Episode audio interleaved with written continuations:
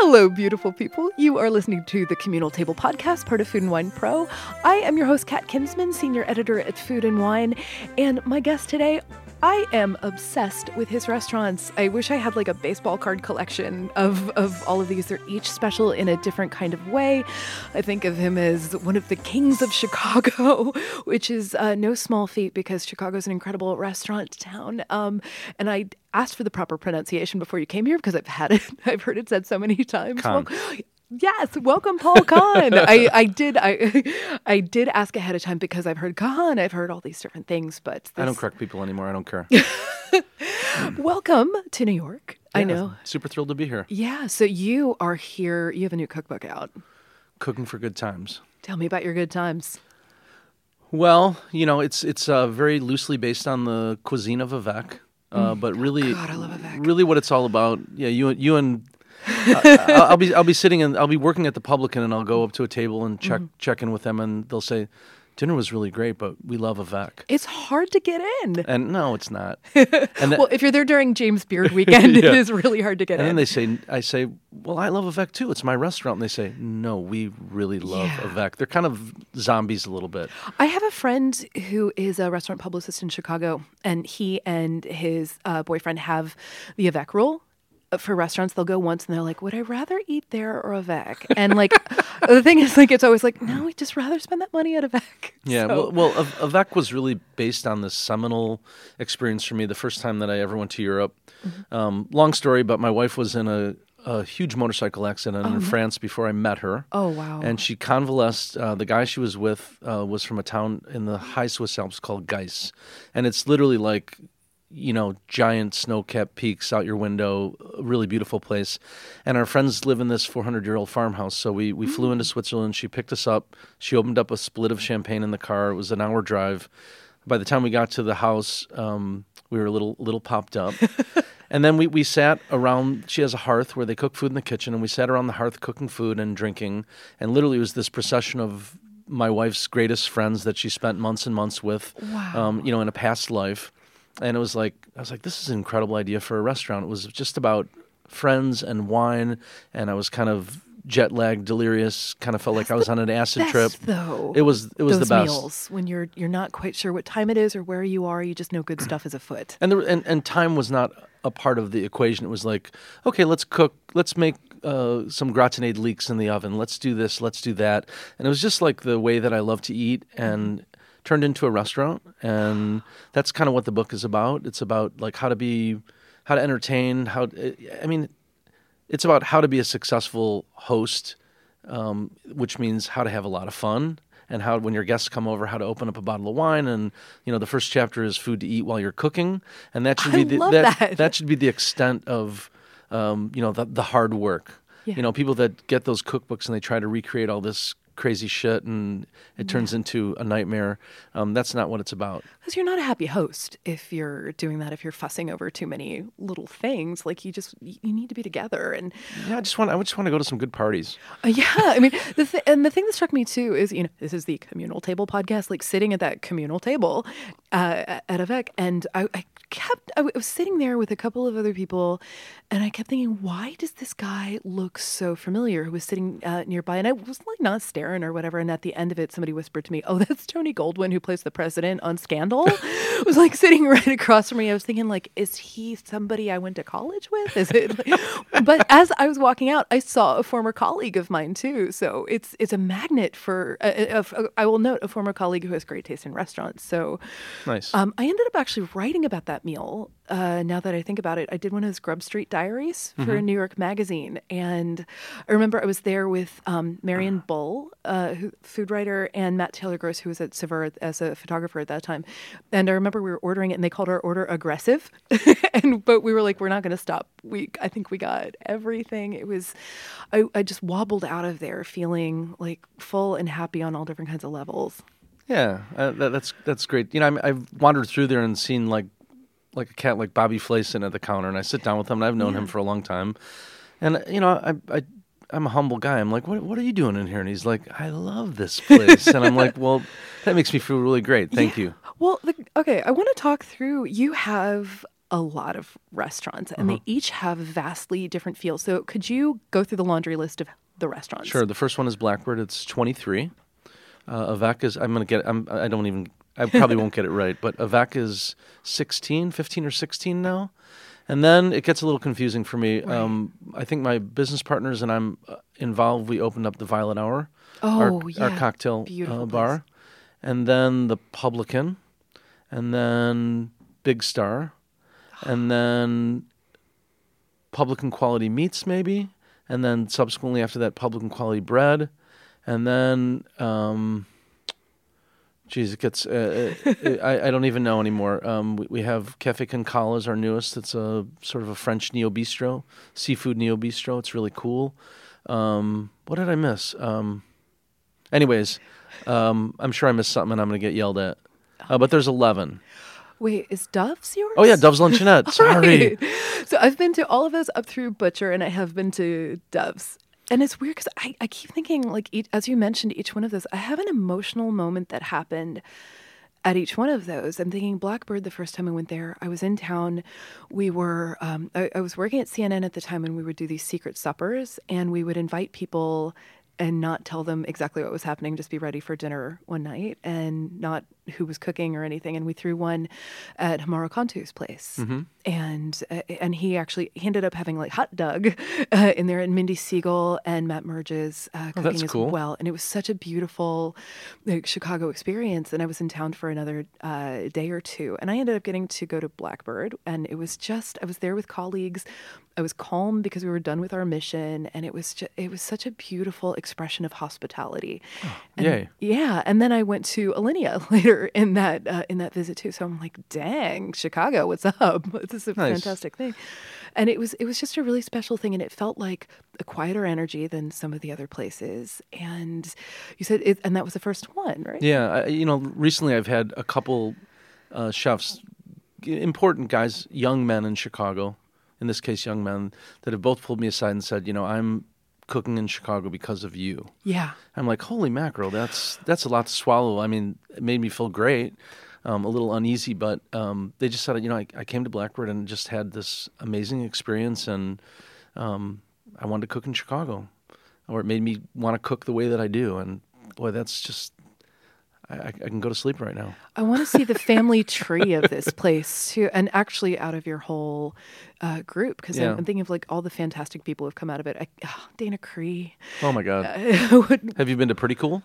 I, I, so I can't eat ice cream these Oh. days. I have a gut thing, but I love and admire her, and she's actually the neighbor of a, of a friend of mine, and so I've gotten to like meet the little baby and like and and walk by pretty cool, and it's and it is pretty cool. Have you met her dog, I have heard about the dog. Corgi?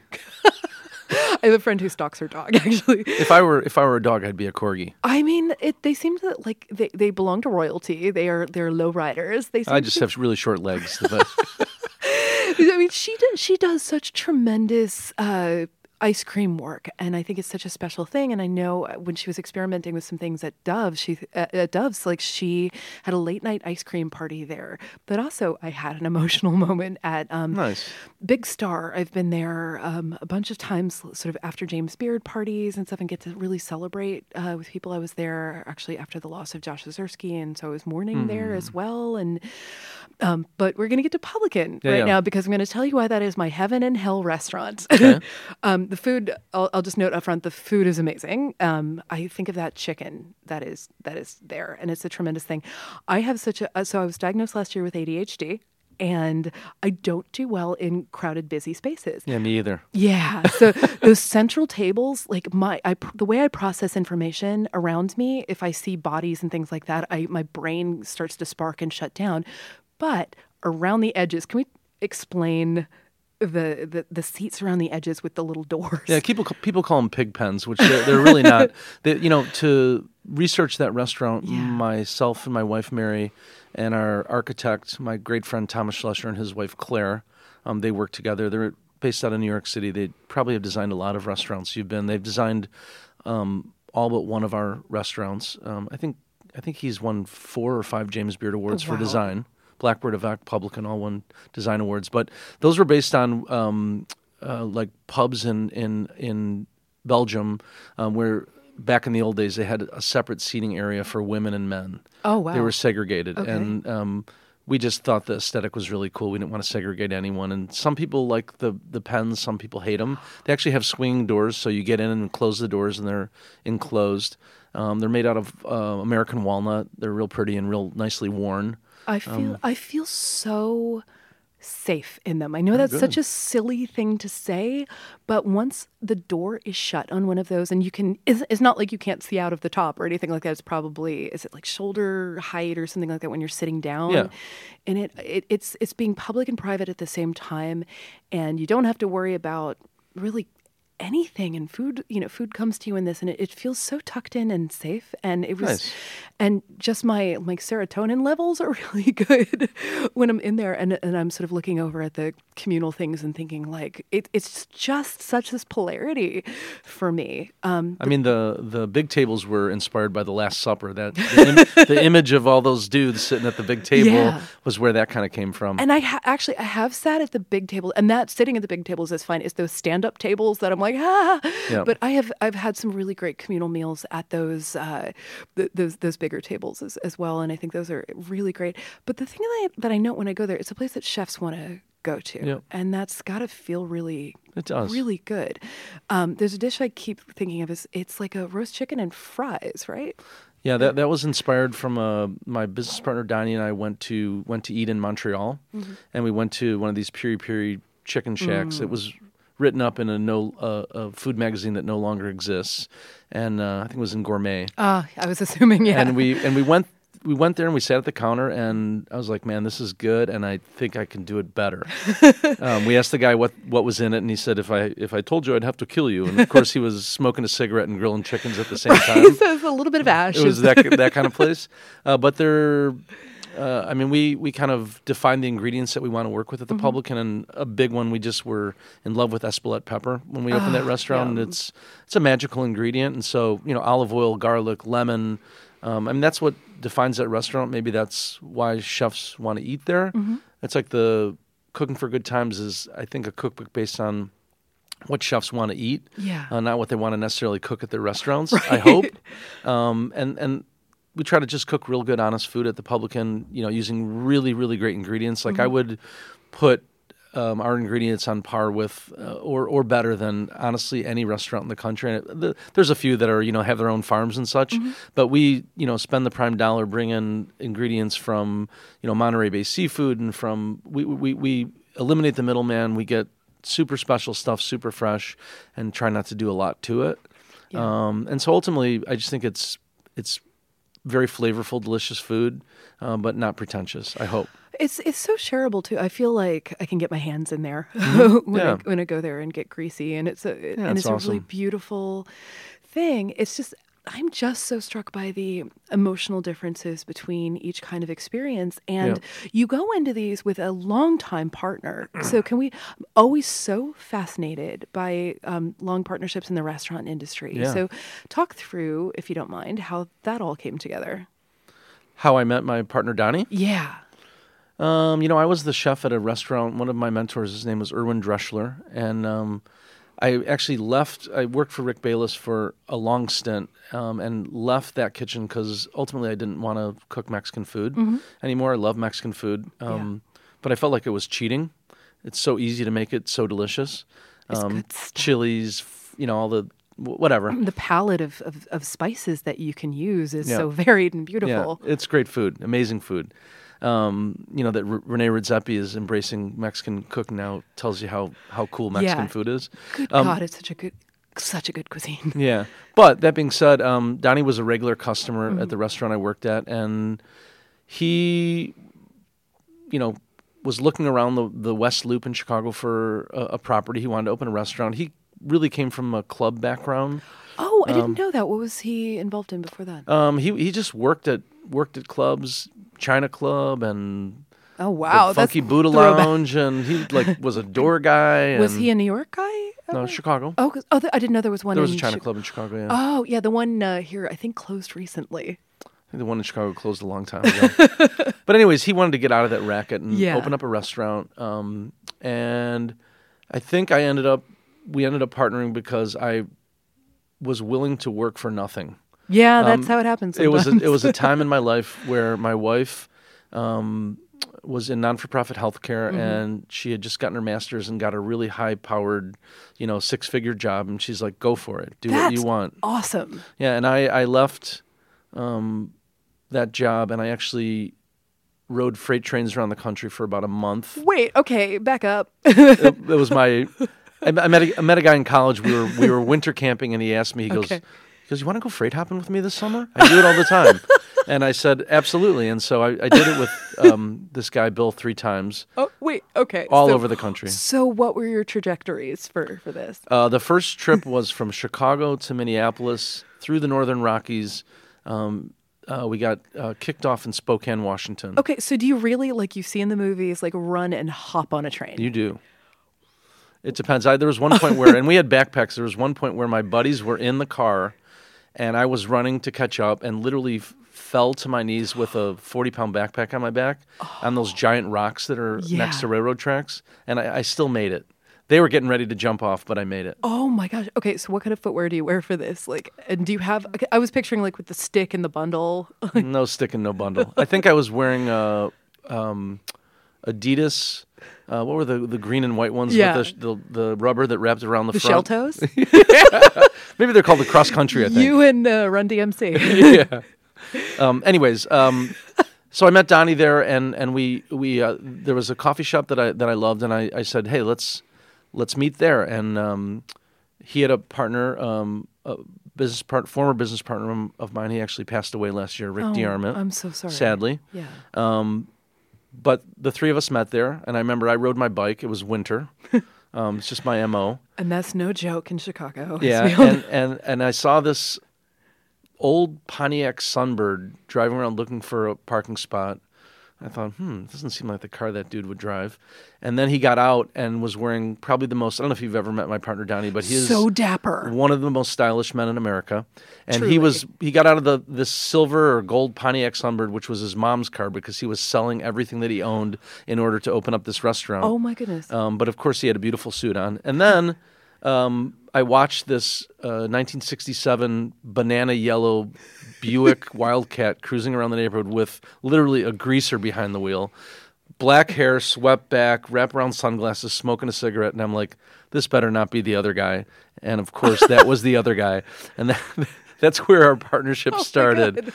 Um, and I think at the end of that meeting, I said, okay, I'll go into partnership with you guys, but I'm not going to hang out with you uh, which is a line that will you know go to, goes down in history because oh my god. um, Donnie and I are 23 years in, almost 24 years in.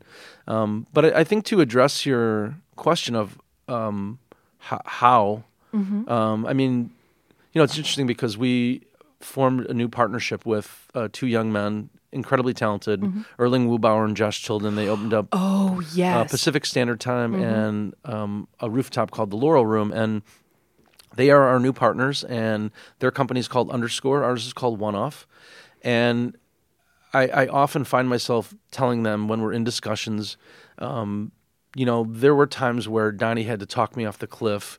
Um, where I was so ready to quit, um, you know, something that's long lasting and and uh, has a really high level of trust.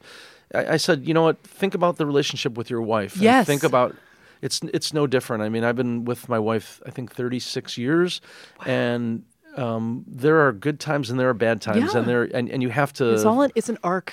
Yeah. or actually, it's a roller coaster. It's a. It's a something, but it's. It's. and you uh, learn and you mature and you learn lessons and you you go to therapy and you Mm-hmm. you figure it out and so we're we're learning a lot you know and, and we're not perfect and they're not perfect and um, we just have to continue to work through issues and be open and communicate at a really high level which is impossible you have to continually push communicate communicate communicate uh, everything that you do and and see that might relate to our our lives over here at this other restaurant make sure you tell us about it make sure you share that with us and so um, you know, it, it's been with with Donnie. It's been interesting. You know, he's he's uh, you know, chef. Everyone wants to hear about the chef, and every you know, the idea is the chef. It's Paul. They're Paul Kahan's restaurants, and it, it took a really long. And I, I just answer people's questions, but he taught me that we're a partnership and we do these things together. Uh, no single individual is greater than the sum of the parts. Um, that please mention me because it's important to me. Yes. And knowing that it's important to him, um, I started to make an effort and make even a greater effort. And he's he wants um, he he thrives on the attention. I, I'm the opposite. I, I- I'd rather crawl into a cave. Um, and so it's always been this this huge conundrum for me. But it's just you know getting to know him better, getting to know what's important to him. Um, you know, he just put on the welcome conference in Chicago with Oh yes, we did a. Uh, uh, we are continuing to do a bunch of coverage about it because I think it's such a fantastic thing. I love hearing about how people operate front of house and also behind the scenes. To me, it's gotten short shrift. Yeah. uh, hospitality definitely has, but Yeah, with all your restaurants, it's the food and it's the feeling of of the whole thing. It's Awesome. so important. Thank you. Yeah.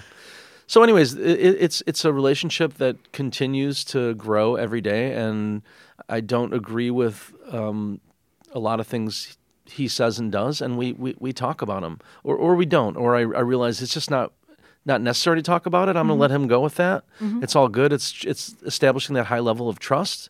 It, it's no different than like I said. I, I really equate it to uh, my my relationship with my wife and how hard you have to work at it in order for it to be good.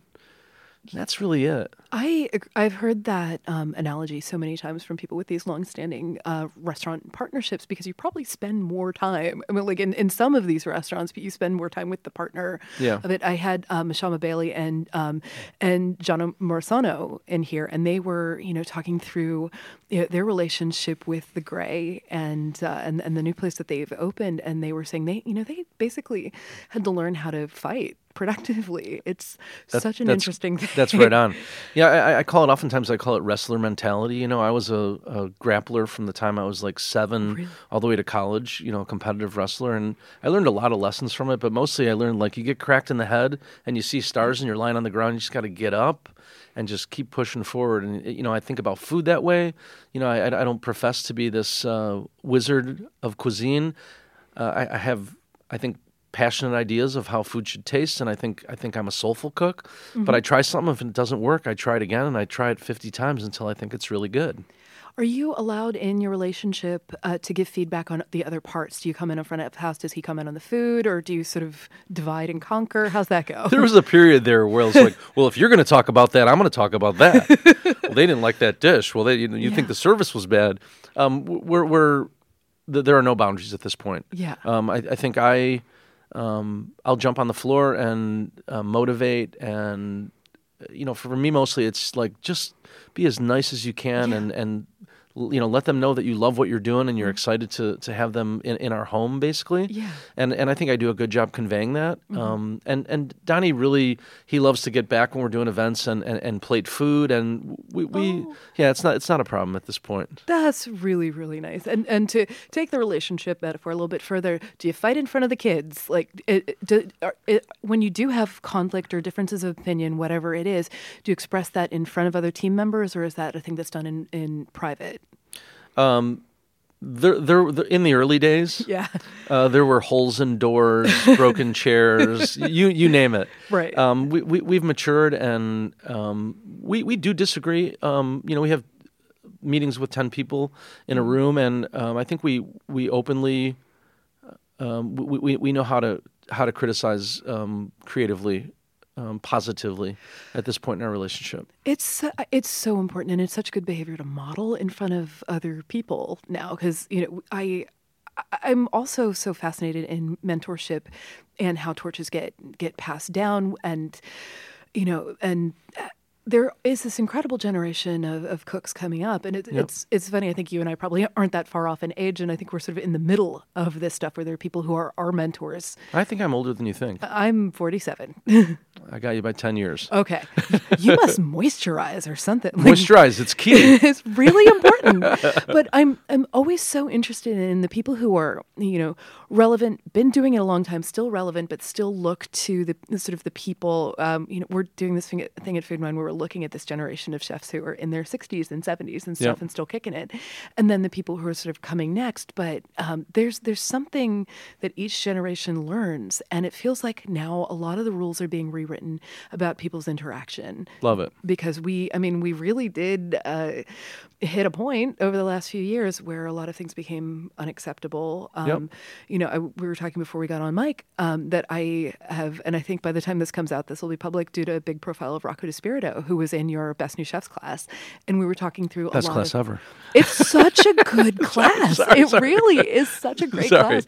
It was it was great. We actually had him come in for this mentorship lunch that we did with the 2019 class, and it Mm-hmm. was really cool because we had a, a 1999 uh, person, a 2009 person, and then this 2019 class who were all sitting there like deer in the headlights. It was kind of wonderful to see that happen.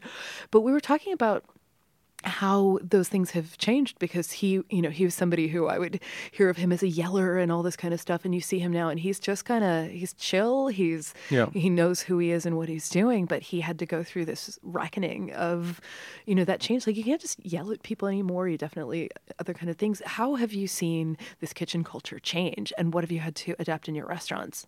Yeah, I mean, I, I think I want to I want to start with um, t- that answer, and we'll we'll loop around to it. But I think I want to start it with humility. Yeah. Um, being for me the most important um, part of, of me as a person and, and as a chef and as a, a, a restaurateur. Um, I, I feel like so many people let their egos get the best of them. They get they just it's just out of control. And for me, um, I, I try to you know balance in life is super important. Um, I, I like music as much as I like food. Oh, we're gonna Uh, I talk like, about that. I like I, I like my wife more than the, the, the two previous. Um, uh, you know, I, I, I love to fish, and I, I we, we I love modern design, and there are so many things that I'm really enthusiastic about. But but um, that balance and and humility and and you know figuring out what's right for our businesses and, and for me and for my partners um, has been really important. Um, but but that being said, um, I lost track of the question. Sorry. Oh, but I'm the an change in culture. No, change the change in culture. Yeah. So so so that being said, I, I- feel like I, I've always you know the culture of our kitchens like, and we're not perfect. You know, um, we have 1,200 employees now, and um, things things go wrong. People make mistakes, but the the culture does come from the top. And my example has always been, um, you know, a, a quiet leader. Um, You know, motivate with with positive energy and and through teaching.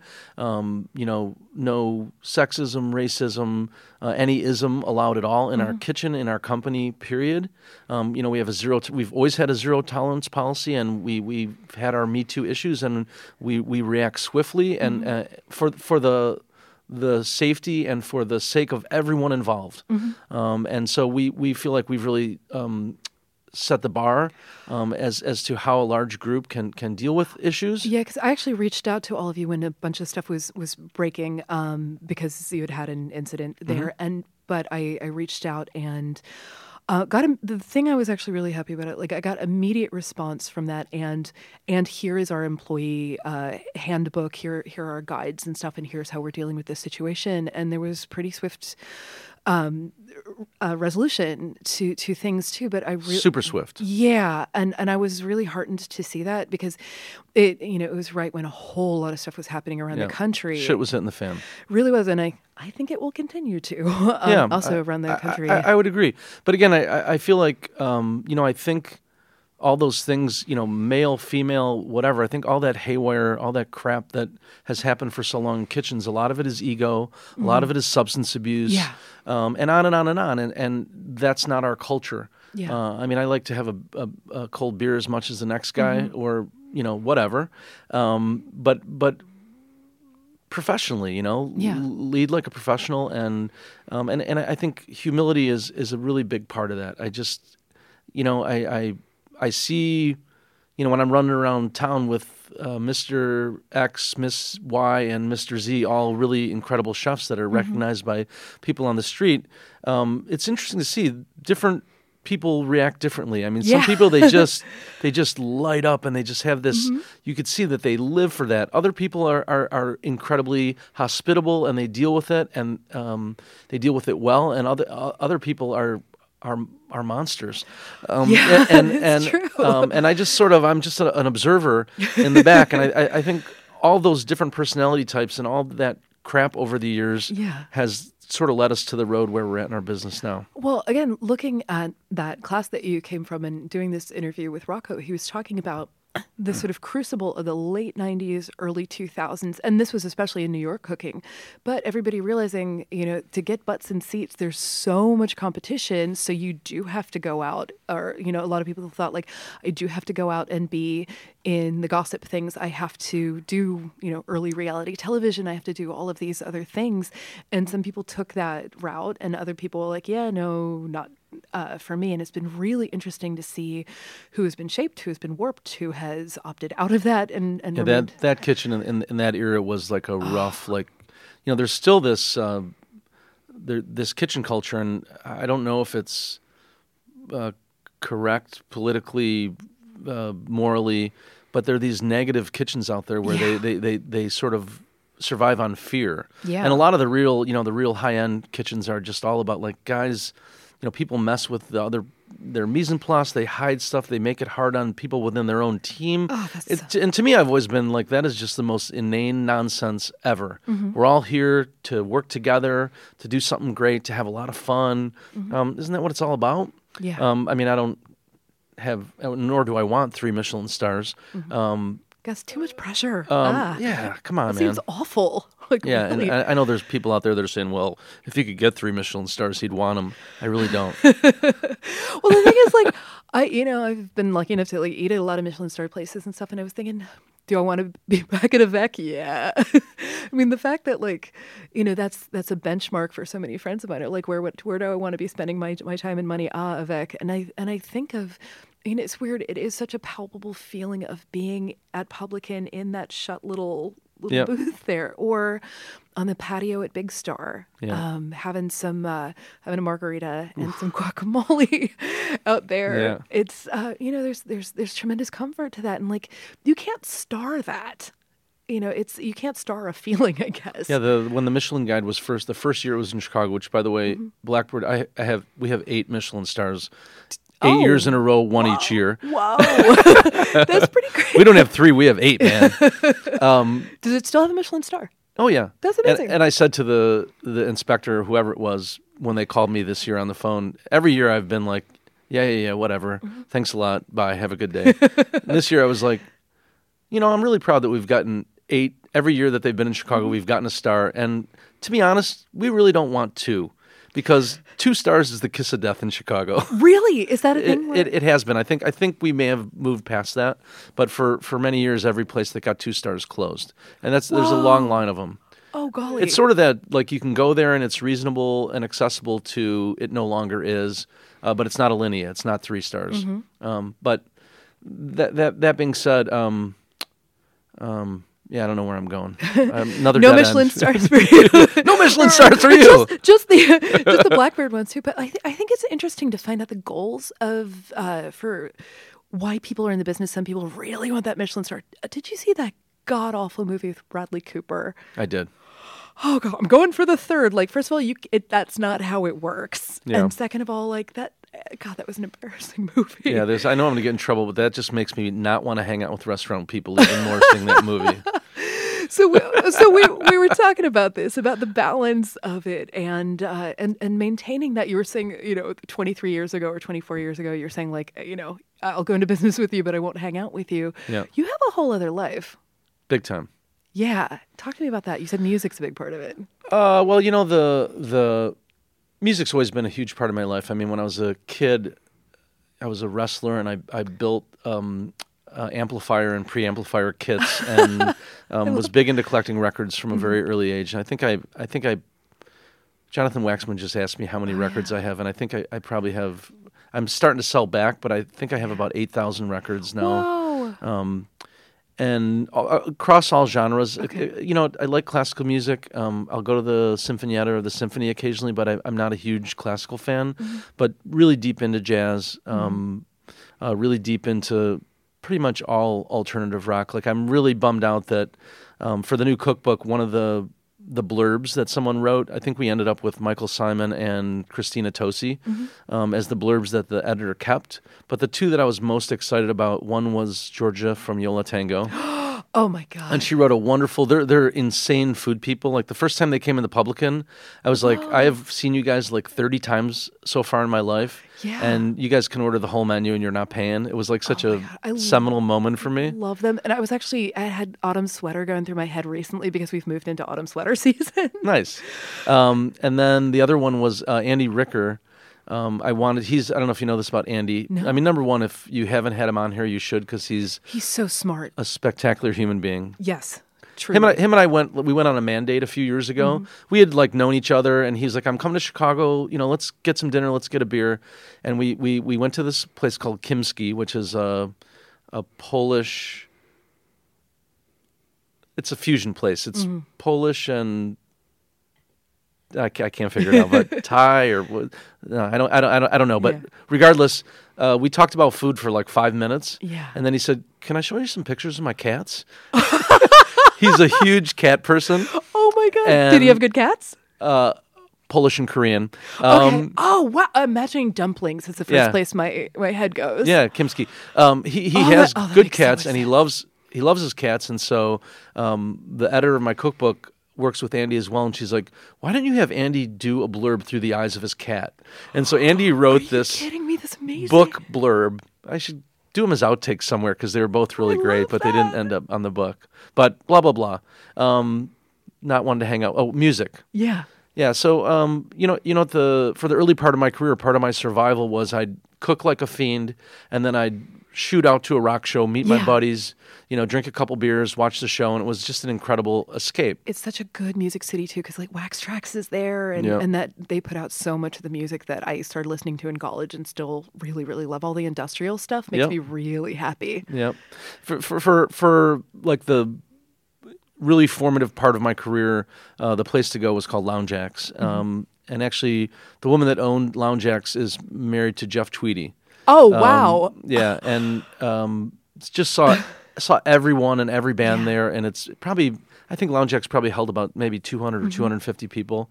Um, and, and and that was what I did, and I I I got to the point where and I it's like a lesson that I give cooks. I'm like, hey, when the last plate of the night goes out, I used to just wipe the top of my station down with a rag, and I was out yeah. and it was because I wanted to get out to the rock show. Yeah. So I was organized enough; everything was already wrapped, put away, ready to go, and I just shot out the door. I've been to two shows in the last week, and and uh, going out, it just makes me realize like I need to go out even more. I saw or- Yeah. I saw Orville Peck, who ah he just kills me. It's sort of like alternative punk rock country music, and Awesome. he wears a mask, and nobody knows his real identity. Ah. Well, I mean they figured it out, but he was like in all these punk bands in Canada, but sings like Roy Orbison. It's Uh-huh. amazing. And then uh, I saw the Max Richter Orchestra over the Awesome. weekend too, and it was just like. I have to remember to do this and buy tickets for stuff, and then once I've spent the money, I have to show up. So, Yeah, I mean, you know, at, at this point, um, the that evil three letter word "old" slows me down a little bit with, with um, shows. the knees.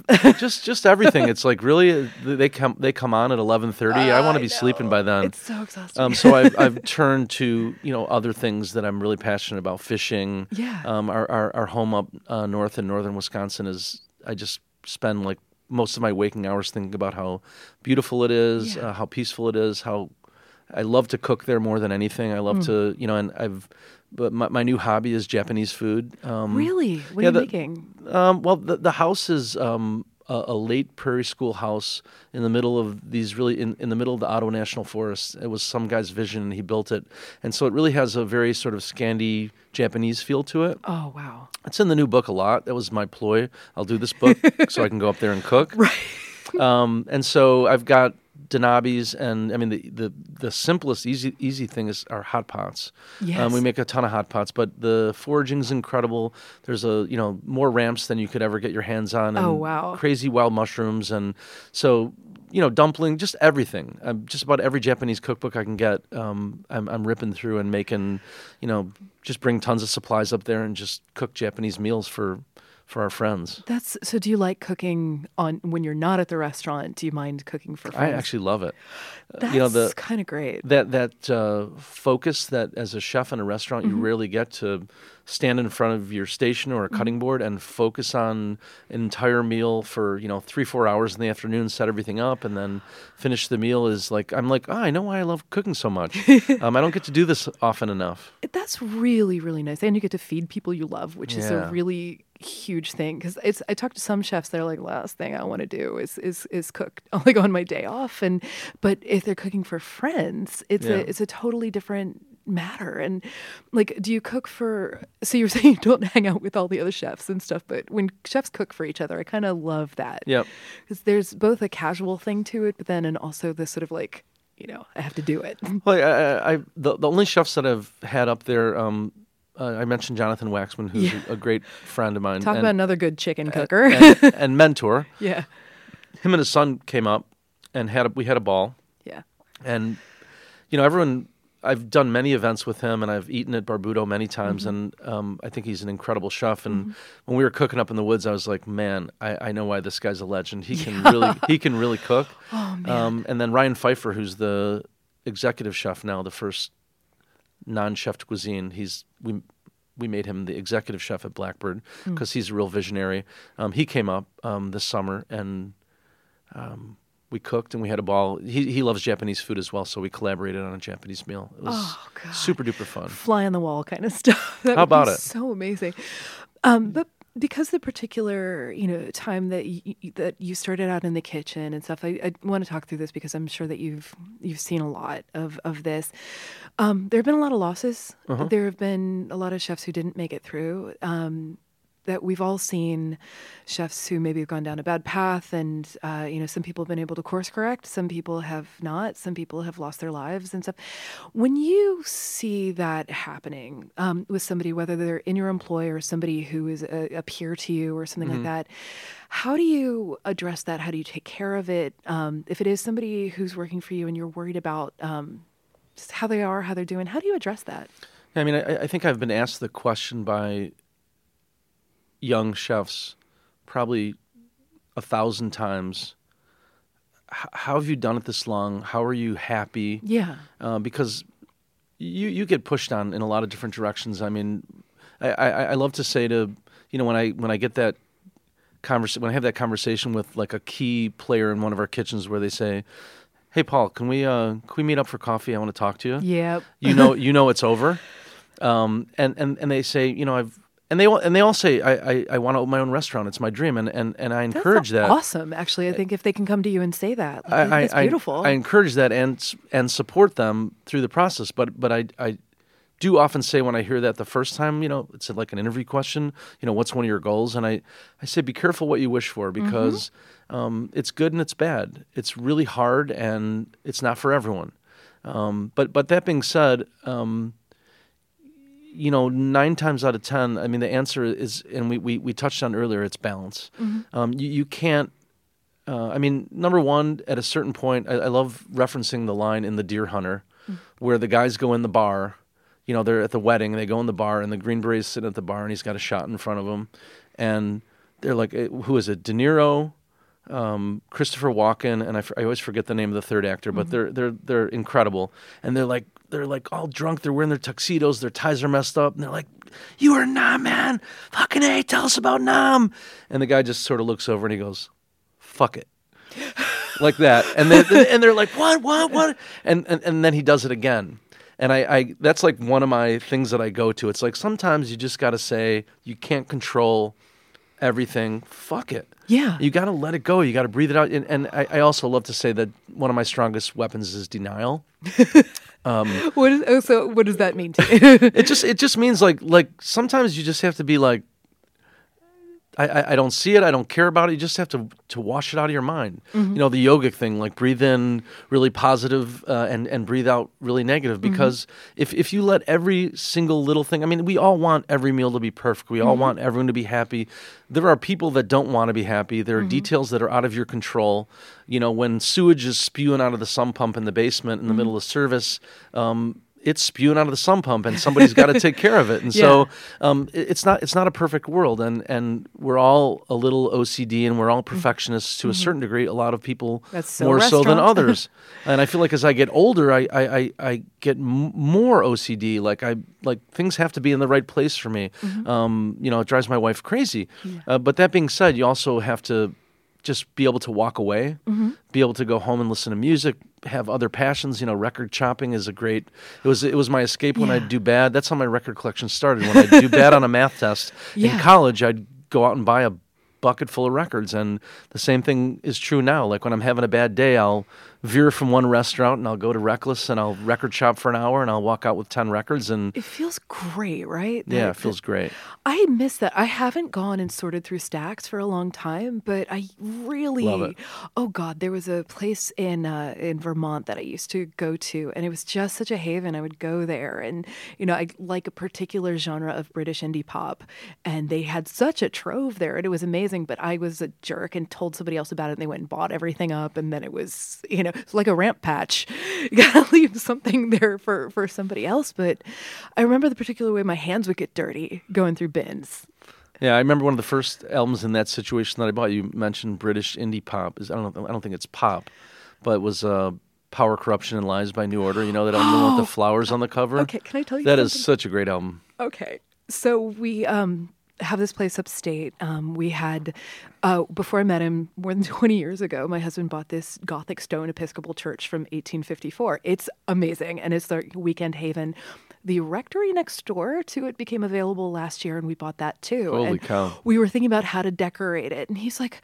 Wouldn't it be great to have like a floral in the hallway, something like the cover of Power, Corruption, and Lies? And I was like, why don't we just do that? we got the wallpaper made into a mural, and so we have that as uh, that is the hallway is the cover of Power, Corruption, That's and hilarious. And also music in a rectory. You know the sound. Oh yeah, You know, I think about you know it's like the concept for Big Star. It's it's it's argued, but how that you know I worked for Rick Bayless. I cooked Mexican food, but my wife and I used to have these epic parties for the staff of the restaurants, and we just Yeah. had Blackbird and Avec, and I had uh, these big old Klipsch speakers called Heresy but they're loudspeakers big paper Yeah. cone really open airy sound old school uh, horn mid-range and tweeter. And i would drag those out in the in the backyard and i would dj for the parties and it was a potluck.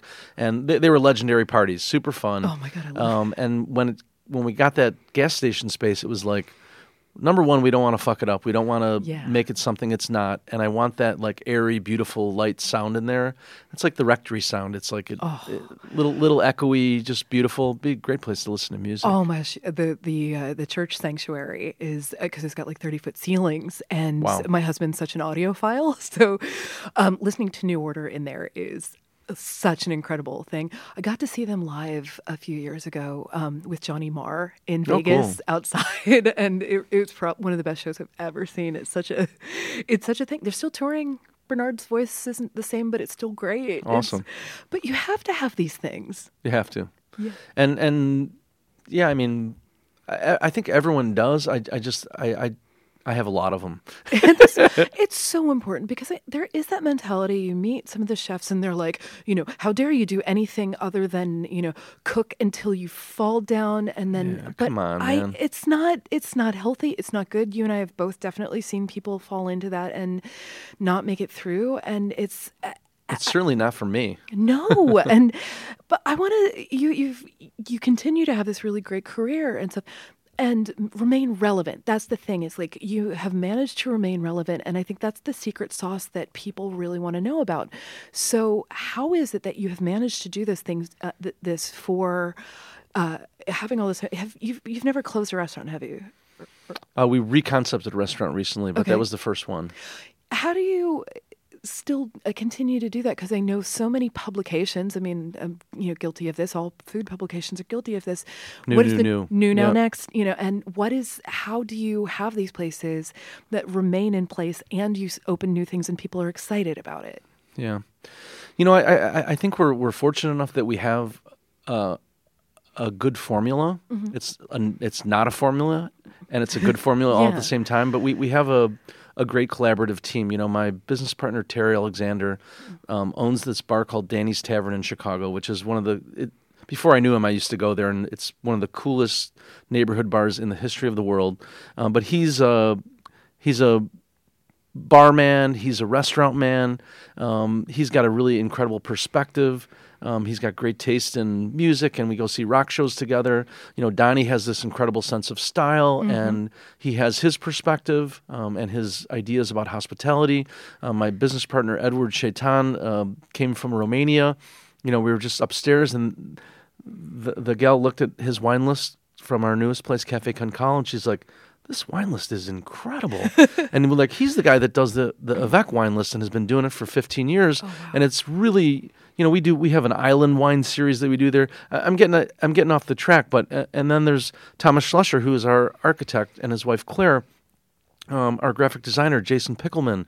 Um, we've worked together with this team, and and everyone's input is a gigantic and important part of the final product. Yeah. And we trust people, and we trust their. I mean, Jason did this incredible graphic for Cafe and it's like the the menu paper is this beautiful watercolor, like washed out watercolor. They look like clouds, um, and it, I just saw it the first time. I was like, I love this. I'm insane about it, and so I, I think you know, some someone will propose an idea, and we'll we'll work the idea over in every way, shape, and form. We'll work it from, and the design that Thomas puts forth gets worked and worked and worked, and uh, we go over every detail of it um, to make it what we think is going to ultimately be successful.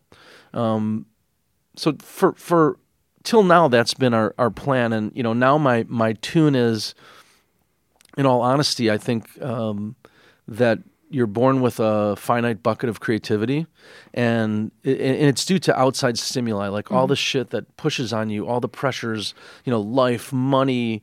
Uh, the president, you know, all that stuff, uh, you know, our planet, all that Yeah. stuff that weighs so heavily on me personally, um, limits my creativity. It's like I can't think about that, man. I can't think about anything. The planet's burning up, Right. You know, and so um, You Got to fill the battery back up. yeah, so so that's where um, great collaborative relationships with people that come up through our kitchens and in other kitchens and in other restaurants is so important. And we're a collaborative community in Chicago, and um, you know, with us, I. I I think I can poke and prod, um, and, and and and I think I still have great ideas, um, but I have a lot of shit to do every day. And so, um, if there's a young uh, a young chef that's working for me, to empower them and say, "Hey, this is this is the way I see it. Run with it." Yeah. You know, I was just talking with uh, Alec Walker, who's the chef at Cafe Cancale, and he's like, "Yeah, Paul will be like, hey man, I, I- I think you should do this, and I th- this would be cool with it, but if you want to do it differently, go for it." And I, and I always cool. I always leave him that window to interpret it in his way. And I know there are times where I'll say something, he'll try it and be like, Ugh, "This this, this sucks," and uh, it's not a complete vision. It's Yeah. it, it's something. It's a starting point. And so I think um, I, I think I think that's important. You know, I, I learned from working with Rick Bayless how important it is every day to continually sort of squeeze the towel, if you will. You know, look at every aspect of your restaurant and continually improve upon it. Uh, make sure it's fresh. Uh, look at things with eyes wide open and say, how can I make this better? You know, I've, I've I've taught the lesson to so many chefs. Like you're cooking on a line with someone and you see the cat next to you do something, and you're like, oh, that doesn't feel right. And you're like, it's okay though. And I, I, I learned a long time ago, you got to be like, hey, th- that's not the way. That's not the way we want to do it. and It'll do it be, with that emotion. And it, it'll be much better if you do it like this, and this is why. And I, I think consistency. I think a high level of hospitality. I, I think all those things combine. I mean, it's not easy. It's it's it's a ton of work, um, but ultimately, it's um, incredible relationships with partners, um, with key team members, uh, with regular guests in our community. Um, I think it's um, being passionate for me, being like truly passionate about food.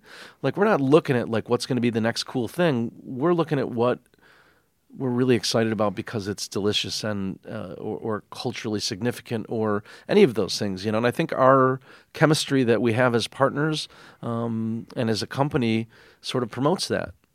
I love that. I mean, it, it really it, it comes across the the sort of like team mentality of this, and I, you know, I'm thinking again of this, this meal that I had that um, Homaro Cantu put together, where it was like this Voltron of like great Chicago chefs and their dishes. And I felt so spoiled because I got to have like, I still remember Mindy Segal made this savory pot pie. I'm trying to remember exactly what Matt Merges made that night because I was sort of deer in the headlights. I can't believe this food is happening to me. And he he became one of my favorite chefs in the world that night because He's he one of my favorite chefs too. You know, so good. Like I love. I got to go to you show in um in Las Vegas, and he Mm-hmm. happened to be there that night. And it was it was such a weird thing seeing like such a who I think of as a Chicago guy like in Las Vegas. It was such a weird thing. But Mm-hmm. he's he's a spectacular, intense, uh, focused human being. I mean, you look at.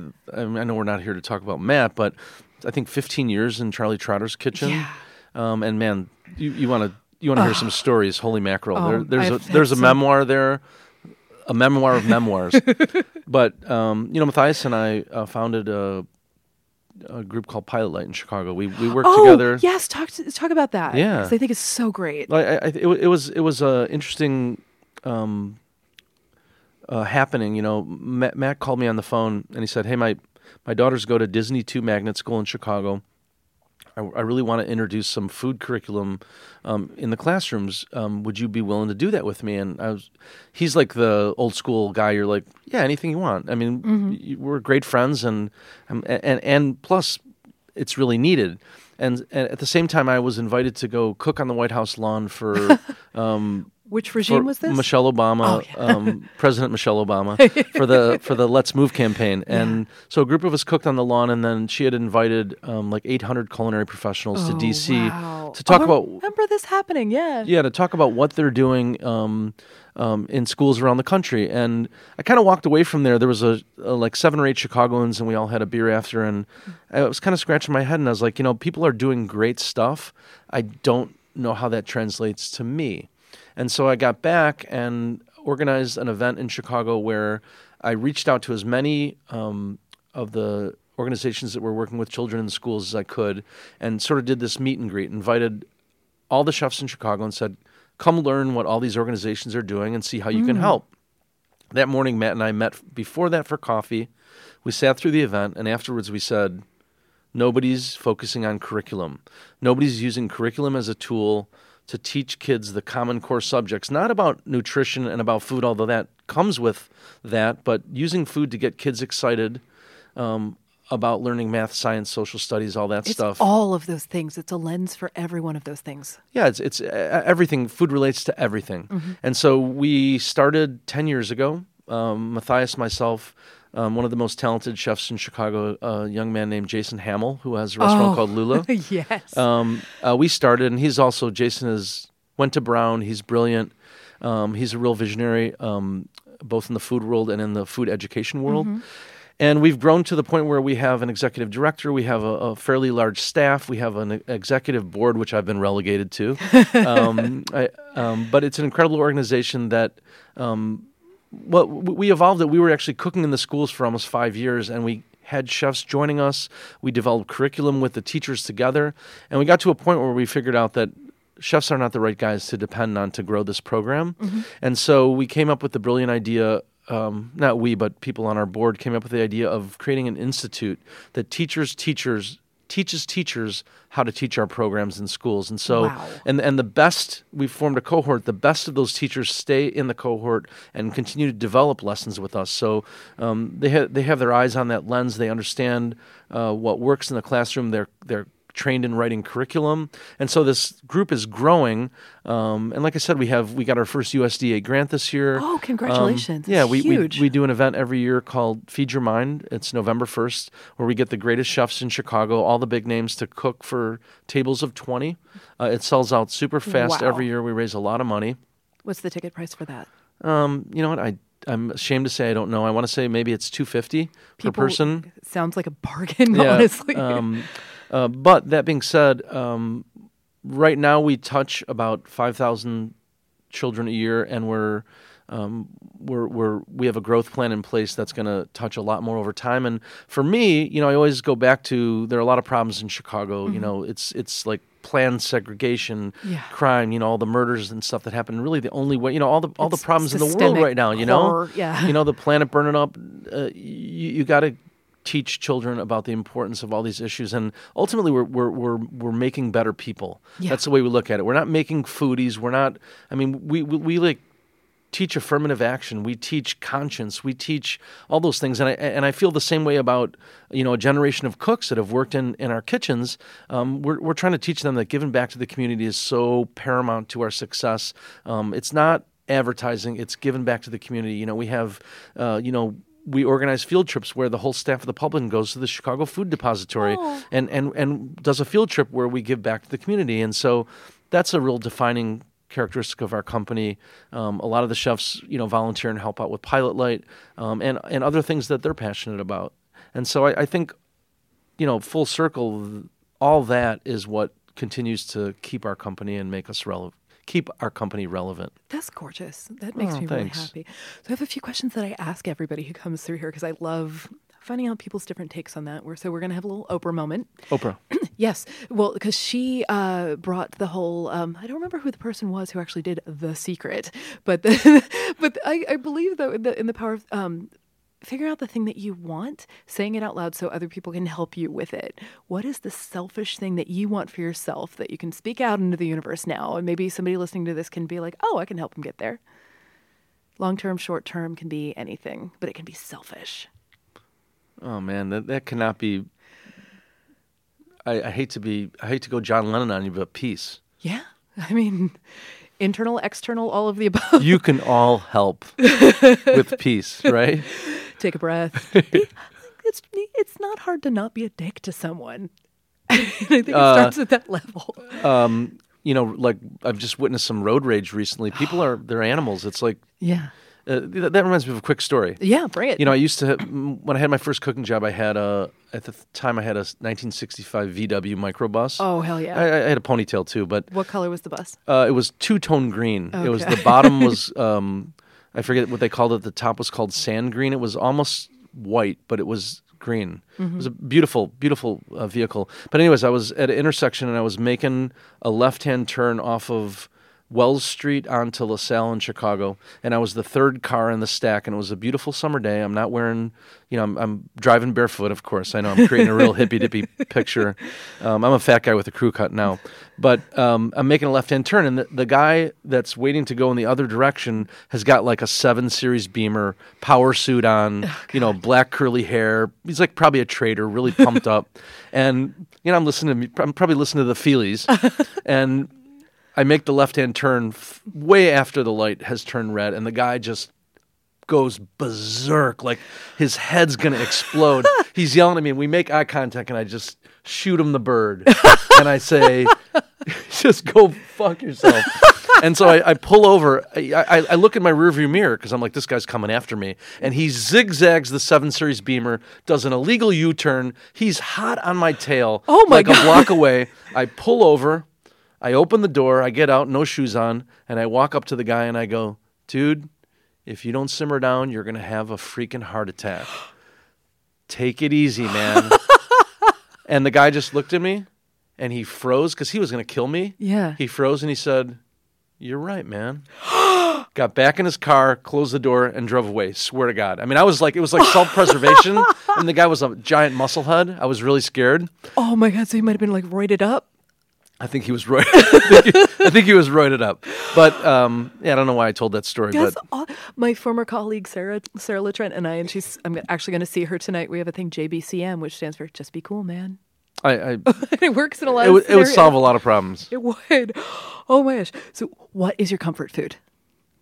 Uh, I mean, everyone probably says it, but um, I love roast chicken. It is really. And would would you make it? Would you want somebody to Waxman comes to your house and makes? That's okay. Um, no, I'm, I'm I'm happy to make it. I I, I- I love making roast chicken. Do you actually. ever take it home from the restaurant or? Um, no, Okay. make it at home. Nice. Same way that you do it at Publican, or Same way that I do it in the Cooking for Good Times book. people That's- pick up a copy of Cooking that, for Good that- I'm not being that guy, but it's it was uh, started as Joel Robuchon's grandmother's roast chicken recipe. Oh my God, that's not going to be bad at and, all. and over the 10 or 12 years that I've been making it, it's Mm-hmm. morphed into my roast chicken recipe. Mm. Similarities, but I do some things differently. I can't wait to make this. Oh God, It's easy. I love I love making roast chicken, and it's such an act of love. Yeah, you know, in the in the roasting pan, you coarse chop up a whole lemon and Yeah. do half a head of a garlic split horizontally, and you put a little water in there, and then all the butter and all the olive oil that you slather all over the chicken kind of leaks in there and mixes with the water and the garlic, and the lemons get burnt, and it creates this incredible action in the in the pan that it, it's a good recipe. That sounds really, really good. I am making that this weekend. nice. What is the last meal that you had that made you emotional? Oh man. Um that's a really difficult question. It's funny with these questions, which people find are the harder ones. And Um uh I, I can't answer that. I I, I, Yeah. I it's- it's been a while maybe. yeah, if it comes back to you, Yeah, let we me, can let me keep thinking it. about. Oh, you know what? Um, when I every fall I go up to my cabin to to musky fish, and um, there's a place called Anglers, and they have a Friday night fish fry. oh and, God, like a um, Catholic style, like Yeah, exactly. Yeah. And well, they they they serve baked beans with the fried fish, which I'm a baked bean aholic. um, but they serve a fish that is not prized. I mean, everyone wants walleye. Yeah. Uh, but they serve northern pike, um, and it's kind of gamey and incredibly delicious. And it sort of harks back to like an early childhood memory. My dad had a, a delicatessen, and the guy named Billy Argovich that repaired the refrigeration had a cabin up in Wisconsin. And I was there as a kid, and Billy's son was waiting in the shallows and lunged into the water and hurled out a huge northern pike with his hands. Oh, wow. Um, that's uh, of note, but really what's of note is uh, his dad butchered it and cut it into these nice little cubes and breaded it and fried it. And it was the most delicious. I, I may have been four years old, Mm-hmm. but it's so ingrained in my in my mind. And I like more, more. Just keep keep bringing. Like I loved green beans as a kid. I, I loved fried fish after that first time that I had it. Yeah. And so um, I always, it's the second time that I've gone to anglers to have the northern pike specifically. And it, it makes me pretty emotional. Like, this is so good. I can't even believe it. my God, I love like a Friday fish fry. Like grew up Catholic, and they would have Yep. that during Lent, especially. And they had mac and cheese, the thickest tartar sauce ever. And oh my God, I love Yeah, it so it. much. What is the last meal that somebody cooked for you in their home? Uh, could it be my home? My wife cooks for me all the time. It's got to be somebody else's. home. People are afraid to cook for chefs, so chefs don't get cooked for. Um. Oh, uh, again, I'm. I'm. You know, the Northwoods are a big part of my life right now. But I we love have that. we have these great friends, Brian and Susan, um, who are fascinating people. Uh, Susan's from Jordan. Brian's from Presque Isle, Wisconsin, um, and uh, she, her mother, has taught her. She's a great Middle Eastern cook, Mm-hmm. and they come over for when I cook Japanese food. You know, um, we'll have them over a few times um, over the course of the time we spend up there, and um, they invited us over, and probably the in, in addition to really great, you know, the meze section where you kind of hang out. Love. Um, and another cool thing is uh, Brian and a buddy actually harvest lake ice. What? Yeah, I mean that's where ice came from. It came from lakes, and they're they're into the old traditions, and so they'll cut a giant chunk out of ice. So up at our cabin now, I have for, for my for my whiskey, I have a giant chunk of lake ice in the freezer, and I just crack a chunk off with an ice pick, and it, it it's alarmingly incredible. It makes you want to drink more whiskey than you normally would. I really like whiskey. Um, but but in addition to the great meze section and the, the whole meal was wonderful, uh, the lake ice in the in the cocktail was pretty spectacular. Oh, I love that as a detail. This is such a beautiful thing.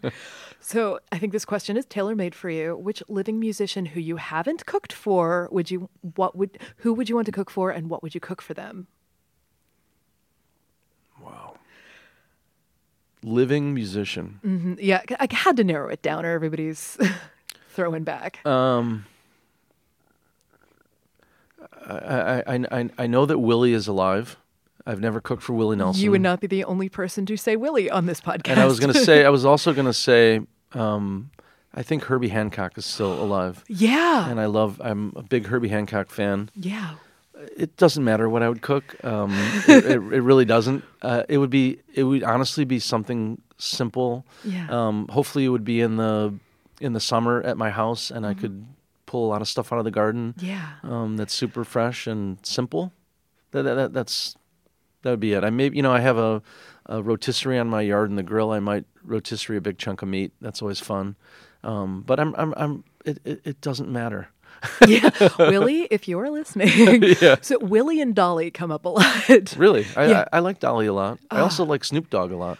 I th- I'm trying to remember if Snoop Dogg has come up, 'cause- but he's such a food person, and I love that. And I feel like if you wanted to cook for Snoop Dogg, you could absolutely cook for Snoop Dogg. I don't know about that, but oh my gosh, I hope that happens for you. And final question: eh, You have five uninterrupted minutes for self care. What do you do? five interrupted Un- minutes. yeah, just no, you're you're everything's taken care of at the restaurant. Like you don't have to be looking at your phone. it's, oh, it's got to be five minutes. Five minutes, your quickie thing, so people can think like, oh, maybe I can do that too. You can go. I'll give you ten. I mean, I mean, honestly, uh, uh, the the biggest self care thing for me, and it's not a five minute thing, has been exercise. Yeah. Any particular kind? Um,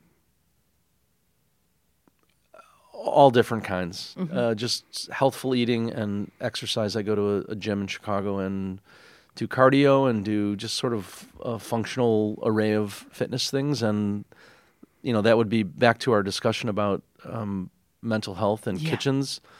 So many of the people in our kitchens, I'm like, man, exercise is an incredible thing, and it can just chase away so many demons.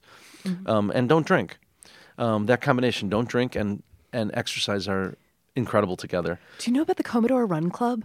Mm-mm. This is so great. Um, so Philip Speer, who has you know been super public about his you know struggles with addiction and, and stuff, and he actually had him on the podcast recently. Um, this new restaurant he has in Austin, uh, Comedor, like they have got the team together and they have a, a running club. that's awesome Of people, so it's for sobriety and exercise, and I think it's a pretty great thing. that's great uh, my answer to the question um, is you know I, I too am a colossal audiophile um, like have been culti- cultivating my gear Yeah. um, for feels like a century.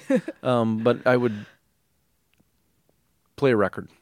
And there's a lot of ones i think the and it's probably right at about five minutes but there's a song by Bill Evans. The late great Bill Evans called peace peace. P-i-e-c-e-p-e-a-c-e peace peace. It's one of the most tranquil beautiful things that i've ever heard. And i mean talk about like an incredibly troubled individual with tons of addiction problems um, but it's it's the perfect the perfect song so that's what i'd play I think the whole me- the whole message of all this is peace. Whether you're yelling at, at or roided up like finance dude, Yeah. or listening to some Bill Evans, I think that's a pretty great way to go. Thank you so much for coming in. yeah, an honor And if people want to find you on on social media, they can. Uh, I'm I'm uh, on Instagram at PaulKahan, I believe. Okay.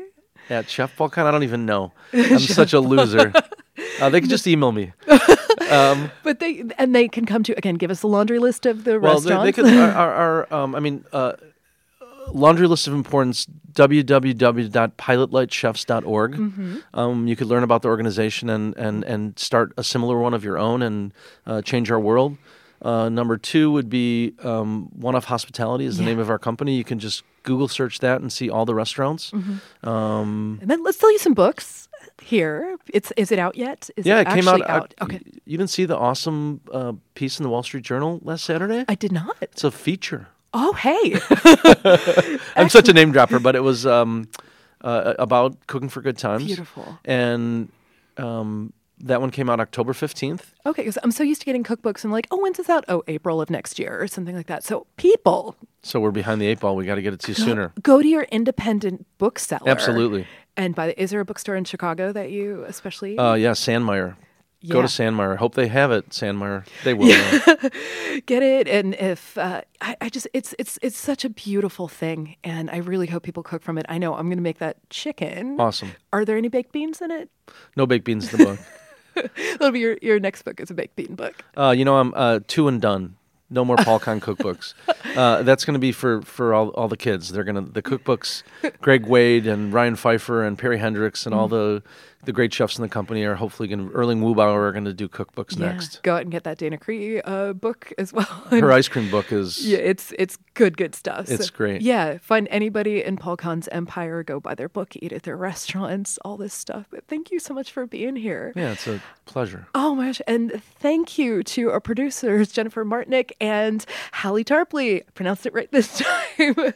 Thank you to Douglas Wagner for our delightful theme song. Um, if you want to find more about Communal Table, oh my gosh, you can go to wherever any of this stuff is is streaming. And you know what helps? If you give us a star rating or, or write a review or any of that kind of stuff, it helps us pop up in the algorithm and more people can find us and listen to it. And if you want to talk to me about who you want to hear from, stuff you want to hear about, I'm easy to find. I'm on Twitter at kitten with a whip, pretty responsive on there. And uh, yeah, it's, uh, I, I want to keep having these conversations and uh, that it helps an awful lot. Um, you can also go to foodandwine.com and especially if you go to foodandwine.com slash FWPro, sign up for the Food and Wine Pro newsletter. It's full of all kinds of tidbits about the business and also about taking care of yourself.